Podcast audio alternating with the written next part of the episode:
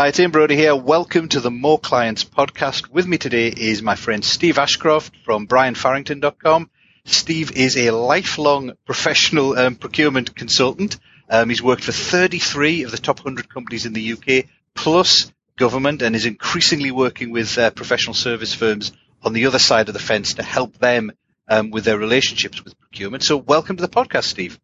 Thanks, Steve. Great to be here. I'm going to jump straight in with questions. Um, so, Steve, um, often I think for consultants or any professional really who tend to spend most of their time talking to their clients about what those clients need, procurement can seem like a kind of completely different animal, and it can be often you know difficult to understand what what do they really want from us. So, as someone who's seen both sides of the fence, both in terms of working with procurement and helping um, service providers to work to work with procurement can you tell us a little bit about what, what procurement are actually trying to do when they get involved in buying outside services? What are their goals? What do they care about? What do they get worried about?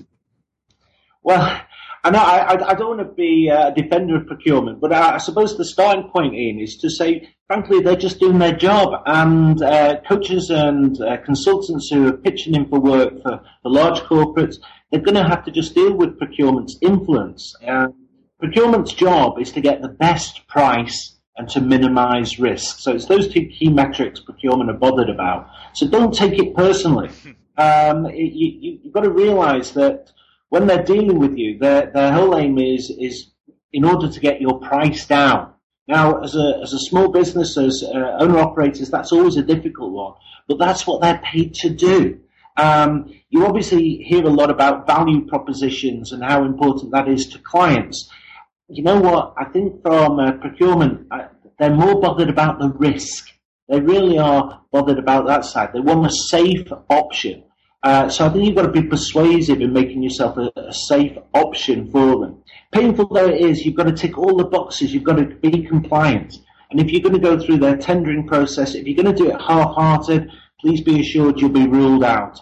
Um, so when it comes to to engagement with procurement, make sure you are going to bid for things that you really want to invest the time in to win. Okay. So just, go, just, going back to risk for a second there, Steve. Um, you, as you said there, it's one. Of, I think we all understand when we've all been working with procurement that they're very focused on price, um, even though you're trying to talk, talk to them about the value. But you mentioned risk as well, and that obviously that's one of the overriding concerns of procurement people as well. What can a small business or a solo consultant or coach or professional do to position themselves as being low risk? Well, I, I think I think the starting point again there, uh, Ian, is to to recognise that the buyer is thinking, what happens if things go wrong? It would be great if they were thinking about the value of the outcomes and what you can achieve, but mainly they're looking at you and saying that here is a risk, a small organization engaging with a corporate. And to deal with risk, you've got to respond robustly. You, have got to persuade them you've got experience in this area, the services you're providing. You've done it exactly the same types of organizations in the same level of staffs, the staff that you're going to be engaging with. And you know, cynically, don't believe procurement want innovation or to give you a chance or, or interested in the diversity opportunities. Convince them. Convince them that you're a safe pair of hands, a track record, a methodology, proposed KPIs on performance, contingency plans, you've got full insurances in place, you can, you're compliant with the contract, you've got put skin in the game. You know, perhaps you've not gone time and materials, that you've done some risk reward ensure you know risk. I mean, Ian, their their driver is the risk of failure. Right. So right? I guess I guess to them, you know, if you do a brilliant job, you know, nothing happens. But if you fail, they're in big trouble. There's no that, kind that, of upside, but there's a lot of downside. That, so to them personally and to the organisation more broadly, they're looking to seek to mitigate risk as much as possible. By the way, I, I, I believe coaches and and consultants have the ability to do that. You've just got to get the, the evidence down on the paper for them. Right, so it's about evidence. It's about proving that you're thinking through, I guess, all the different things that could go wrong, and then making sure you've, you've got a plan in place, or you, are either mid, preventing it happen, or you're you're addressing it when it does happen. Yeah, I, th- I, th- I, think that's a that's a good one. So uh, let, us imagine for a minute we were stuck with project managers, and they would get carried away with the risk registers. They would be risk registers. What I, what I always recommend to professional service clients is to put together six risks that they would not 36, just six risks within their proposal, but within the risks that you've identified, put forward about how you're going to manage them how, how are you going to assure them? So you're already allaying concerns early on in your tender proposals. You're assuring them that you've thought about the risks, you've got a plan to deal with it. Okay, so so rather, and I guess if you listed 36 risks, it would make it feel like you'd just come up with a laundry list. You hadn't really thought Correct. about it, and you didn't really understand the important ones. Correct. But if you focus on six yes. big ones, then it gives them a confidence that you actually know what's realistic and what's important. That's good. That's good. Okay, cool. So what you know, one area quite obviously where procurement get involved a lot is formal tenders and requests for proposals and bids. So, what's your advice for a small business or an individual consultant when it comes to competitive tenders where you're up against, um, you know, all sorts of competitors and you've got the formal process to go through? Well, Ian, I'm going to give some tough love here. I think uh, is that when it comes to competitive tenders, uh, genuinely, and I'm going out on a limb here, uh, I don't bother bidding unless you are known to the buying organisation. Now that's pretty tough, I realise, but as a small coach or consultant, you need to use your time judiciously. And, and um, I'm not saying you won't win if you don't know the decision-making unit on the buy side, uh, but you will be materially disadvantaged. So when it comes to the tenders, make sure that you, you are known to the organisation, perhaps some of the key players in that organisation to make it make it certain.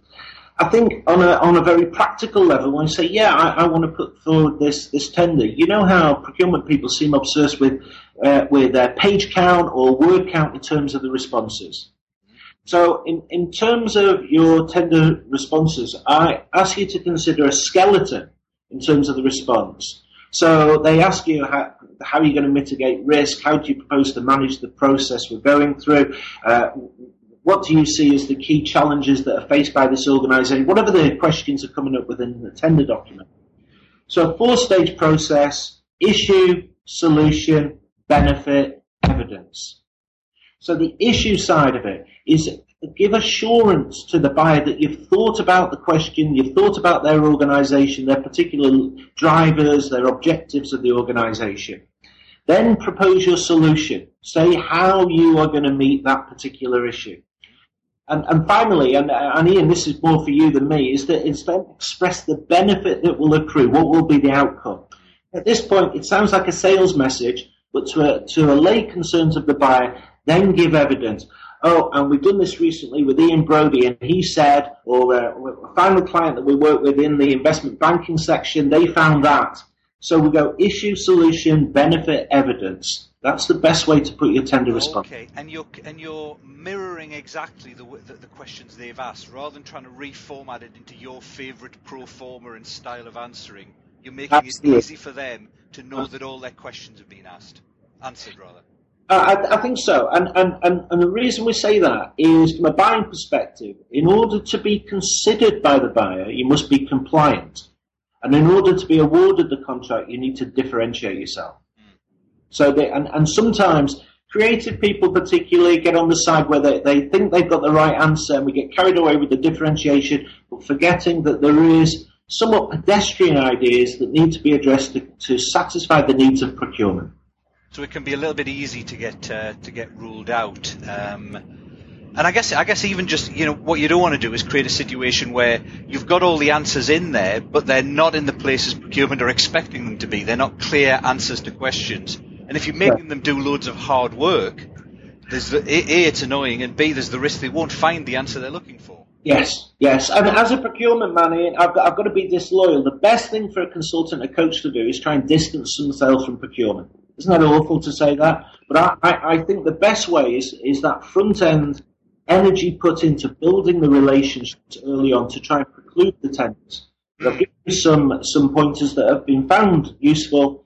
Uh, take that four step approach to dealing with the proposal rather than just saying, I'm going to write something that I've found successful in the past. Right. And and I, and I guess the other thing you mentioned there was about differentiation. And as a small business, um, in a competitive tender for a larger corporate, you will always find yourself up against larger competitors, and to some degree, you're always going to be disadvantaged because you know you're going to be perceived as uh, more of a risk because you're smaller. So, how can how can a smaller firm level the playing field and get some kind of differentiation against a big firm? Yeah, well, I, I, think we can help out there, first of all, is if there is a procurement process that, that's been introduced to appoint a consultant or coach, think very carefully if there isn't the opportunity to engage in a presentation or an interview. Uh, the reason I say that is the big boys, big girls, big big organisations have got bid teams. That that's all they're doing for a living. So if it is just the tender document that's going to be the basis for awarding of the contract, think carefully before you decide to bid in that way. Ah, because you're going to struggle to, to get across in words all about you and, you and who you are and what you can bring when you've got professional writers writing against you. I, I think that's the case because, and, and, and perhaps we're, we're, massaging people's egos here, but if we can get the consultant or the coach in front of the decision maker, I'm sure they'll be able to sell, it. I'm doing inverted commas here, they'll be able to sell their services much better than thinking about uh, large firms. Example, I've got no axe to grind, but Capita uh, here here in the UK, they win 85% of the bids that they uh, engage in.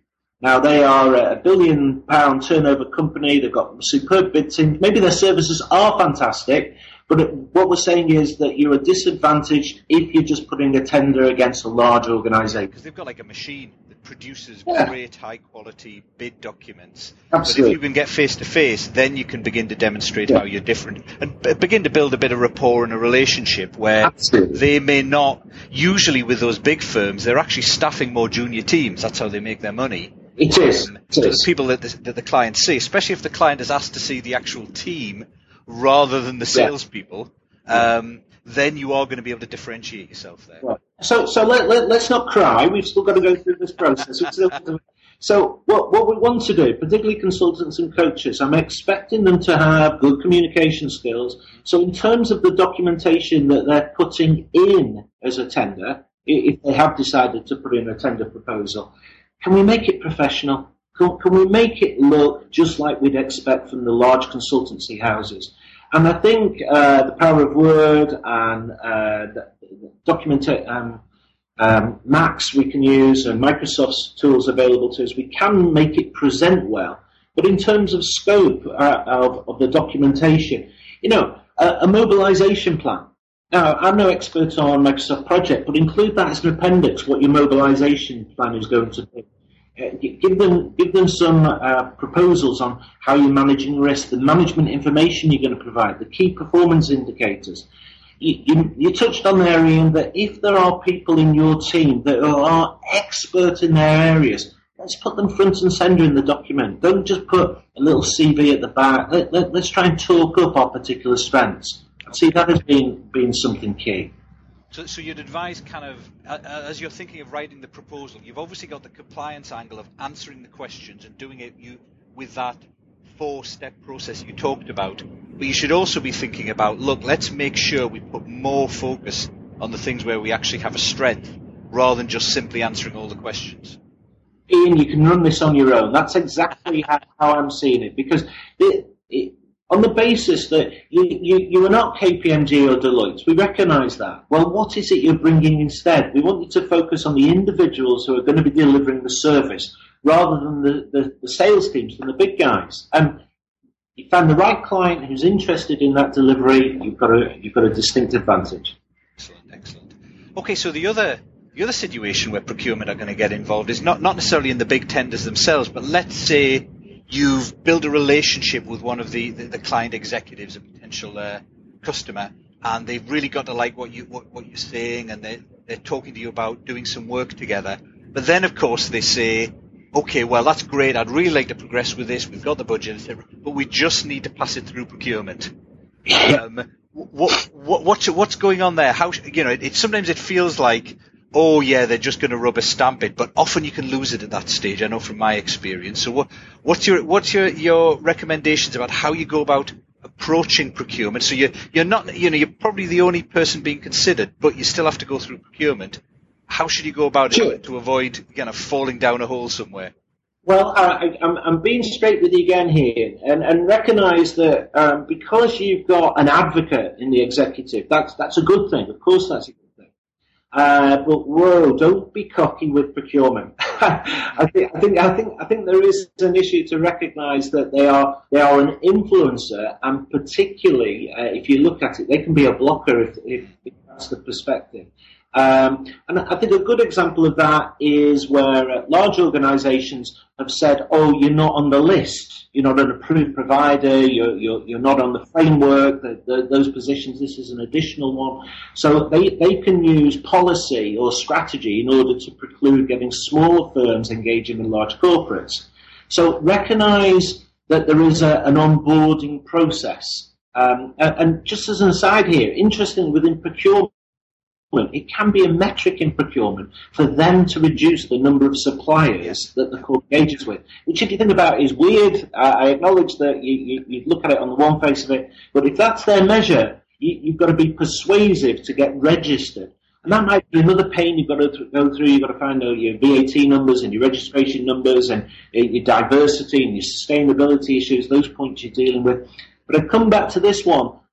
Wouldn't it be great once you're on the framework? Wouldn't it be great once you were an approved provider? Because look at it that that executive is your starting point for that corporate, and you could be going through there, and you, you could you could get four years' work, couldn't you, through, through starting these points? What's your recommendation on the timing, Steve? I think that my experience is that most people kind of try and avoid procurement and try and get the you know the, the executive to, to kind of say yes first and then take it to procurement. Do you think that's the right approach, or would you advise going earlier? I can imagine procurement almost feeling a bit put out if they're presented with a fait accompli at the end. I, I, th- I think that, that that's a good point. point, and uh, what, what we've got to do is is because we're coaches and consultants, we've got to use our time carefully. So the engagement with procurement early on in your sales process, if we're, if we're going to use it that way, building the relationships is certainly important. Uh, what I would do, and perhaps uh, perhaps this wouldn't be be be, uh, be key, is then not to say that. Uh, that, oh yeah, you've been speaking to a key executive and you thought you'd drop in and say hello. You know, really, we're, we're, we're not looking in those areas. We're, so it, it is to, if you are looking to build the relationships, what I'd seek to do is to say you'd like to, to know more about how they undertake the procurement processes. So rather than you pitching the sale, what, what you what you're putting them in the position is them being an educator of, of you on how they do their procurement and, and that then will give you a better understanding. But also, buyers, procurement people, they meet hundreds and thousands of potential suppliers. You know, going selling to them, Ian, I, I, I really, I really can't see that as being, being the best use of the time. It's building the relationships, understanding what they're expecting from suppliers, rather than what your value proposition is. So that, that sounds like the time, the best time is kind of somewhere in the middle there. Then kind of work with your end client first, figure out, you know, be, be make sure there is something, you know, really viable going on, but then get to procurement to let them educate you on what they're looking for and how they buy. And that means when you do finalize things with your client, what you then take to procurement can be can cover the things they're looking for. Excellent. I would I would agree with that. And so, for example, say you were dealing with the executive, and then you were proposing to go to procurement. I wouldn't recommend that you go on LinkedIn and find who that head of procurement is and start trying to build it through there. I would, I the, the issue you're doing in, in terms of building relationship is understanding what the procurement process would be, the onboarding process. I see that as being useful. Okay, so and that you do th- you get an introduction from the executive themselves, would you Yes. something like that to get a Yeah. direct linkage right. there? So it's Yeah. not kind of schmoozy relationship building, No. being a friend. It's about finding out from procurement how they buy and what they're looking for. So you're not wasting their time when you come to them later. Correct. Excellent. Cool. So you're talking about procurement and, and how they might in, might interact. Um, what are some of the tricky questions that you kind of got to be prepared for then that you might get from procurement? Yeah, I, I- suppose uh, the, the first tricky question is that the uh, the ultimate power of the uh, buyer is the following: the silence. Oh. silence, the silence and weighing heavy. And and and our, our need sometimes on the consultant coaching side is order to to fill that vacuum with with some kind of sales messages. So I would I would ask you to recognise that when you enter into any face to face telephone discussion with procurement person, please remember it's a negotiation. Okay, so it, it, it's always going to be that, that position that they're they're putting themselves in. So, kind of questions that, that you might be faced with: uh, Who are your three main competitors? Right, Ian, how, how, are we going to deal with this? Are we going to name our, our three main competitors, or are we going to say it's IBM? What, yeah, what that, that, that's tricky as well. Do you name some weak ones, or do you name the real ones, or how we, what do you do? That's the issue. That's the issue. So, uh, um, uh, what things does your organisation typically struggle with? That's a good one from, from the buy side, isn't it?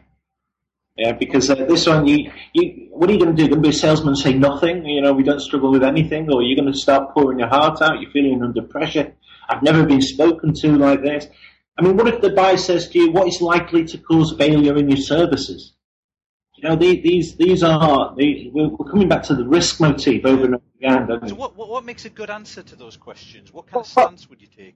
I, th- I, think in terms of the three main competitors, the one I'm interested there is to say, well, th- I'm, I'm, I'm, doing it more formal because we're doing this audio, but I, oh, I'm trying to understand why you why you're looking for other uh, competitors. What is it about us that you don't yet know about? So we can bring it back to us in that discussion. Now, if if he goes back, so if you take the uh, take the example is that uh, we're, we're, looking at uh, seeking to build the relationship, you may wish to reduce this tension through humour here at this point. You know, as, as we're dealing with it, so it's in marketing, or have you looked at the Chartered Institute of marketing members? That might be an area. Is there a specific area you're interested in? So we're building what the scope is of the requirement, and with the whole aim of not naming those three competitors. Okay, so you're almost trying, you question them to try and get behind why they're yeah. asking the question or to kind of sidestep it. What about the ones about risks and problems and, and, and, things like that? How would you answer those? Yeah, I, I, th- I think the, the best one to do, uh, what's your organisation struggle with, or what are you seeing as, as cause of failures in your service, is uh, important to stress that we seek to mitigate those failures. Okay, so we're, we're, we're talking, we're, we're going to name what the issue is, but the opening line is we, we seek to mitigate those risks of failures. So you're already given the buyer a clue that what you're going to name next, that you've got an answer for it. Okay, so these are things that could go wrong and are likely to go wrong, but we have plans. Yeah, we've already thought we've that. already thought about these. We've already thought those okay. ones. So, so that that's the best one. So it, it, might be in terms of the coaching. You say, well, it's difficult to get hold of people in the UK through August, mm. right? So we, we, we, see that one. So you're not saying that your staff are all off on August. They've all gone on holiday in France. You given me the impression it might be the client side, but you've already thought about how you're going to do that with planning through those difficult stages. Got it. Got it. What about what about pricing? That's often a tricky question, and you know sometimes. Um, you hear some people saying, you know, you, you should be trying to do risk reward models or, or you know, value based pricing, gain sharing. And others, on the other hand, saying, well, look, actually, procurement are just trying to bring the cost down. So you know, so where do you does that vary by company? What, what, what how do you approach pricing? Well, I, I, think I think it fits in with the awkward questions again because when, when the buyer says to you, "Are you happy to discuss price?"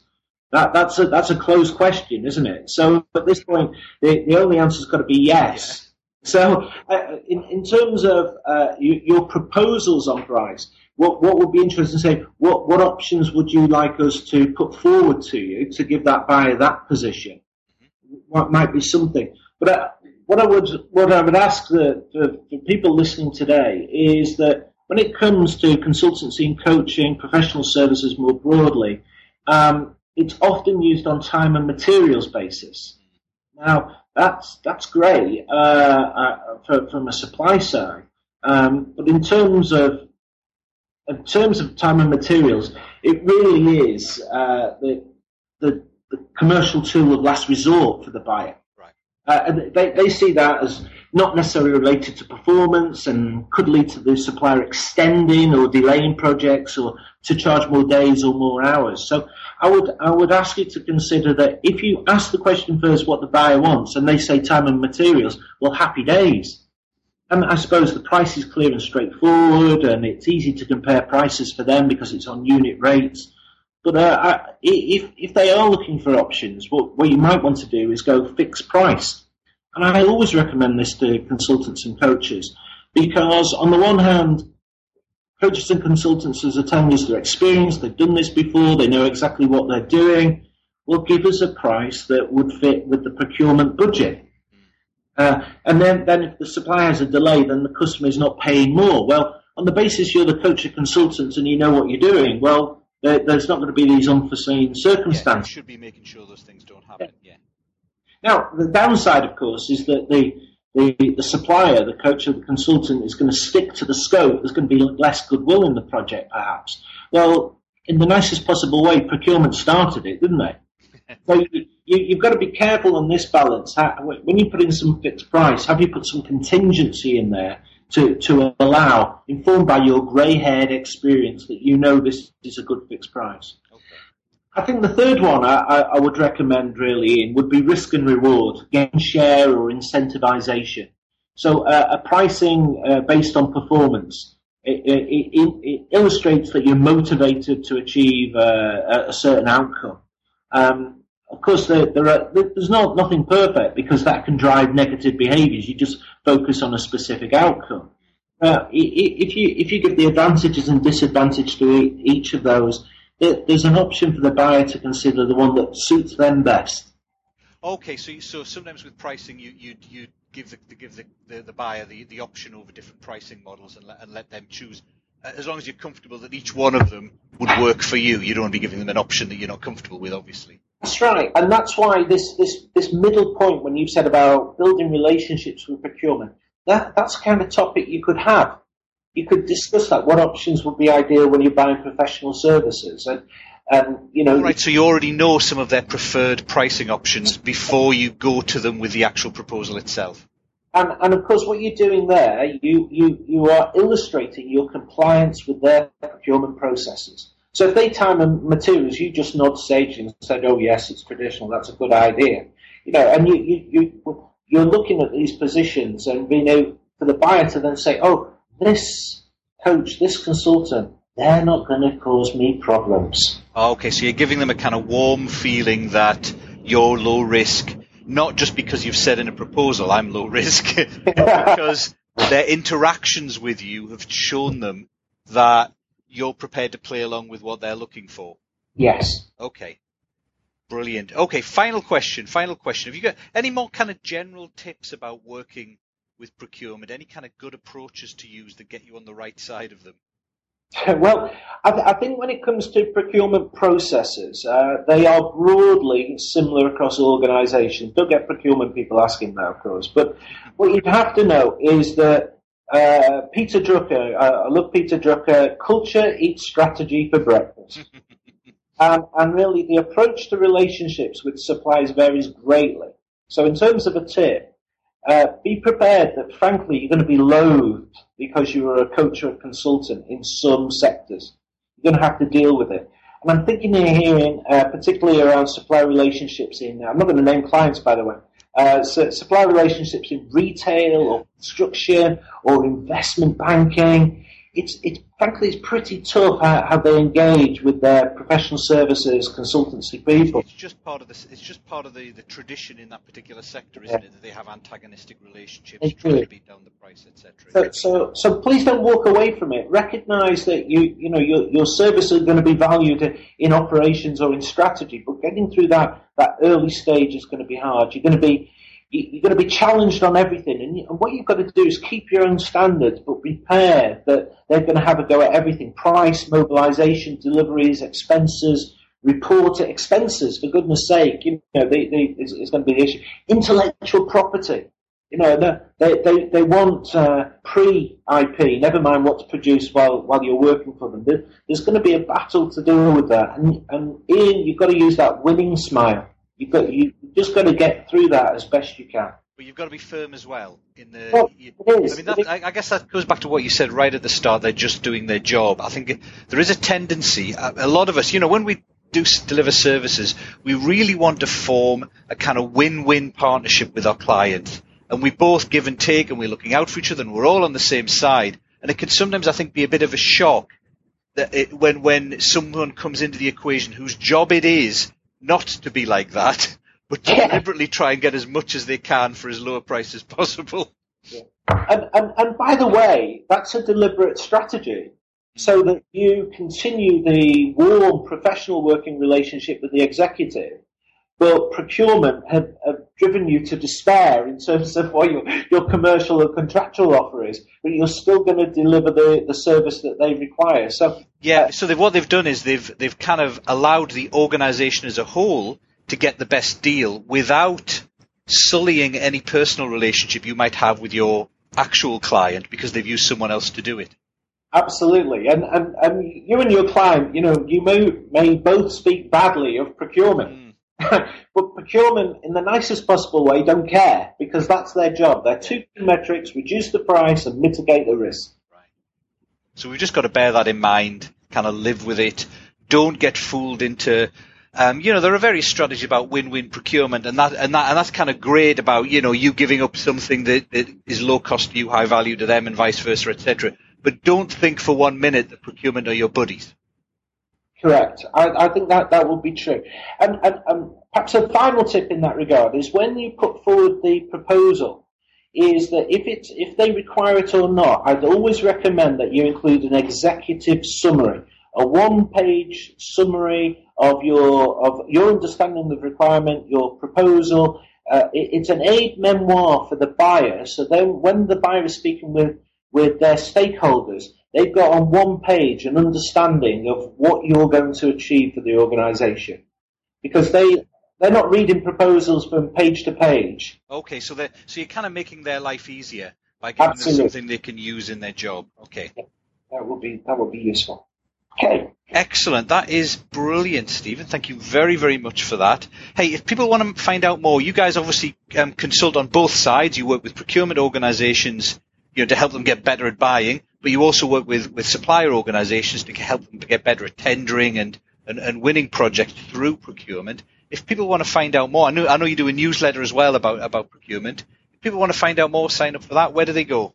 Well, th- thanks, Ian. Yes, please go to our website, brianfarrington.com there's uh, there's a, the sign up page there. We, we would love to get our newsletter out to out to you all. Brilliant. Thanks again, Steve. Cheers. Cheers.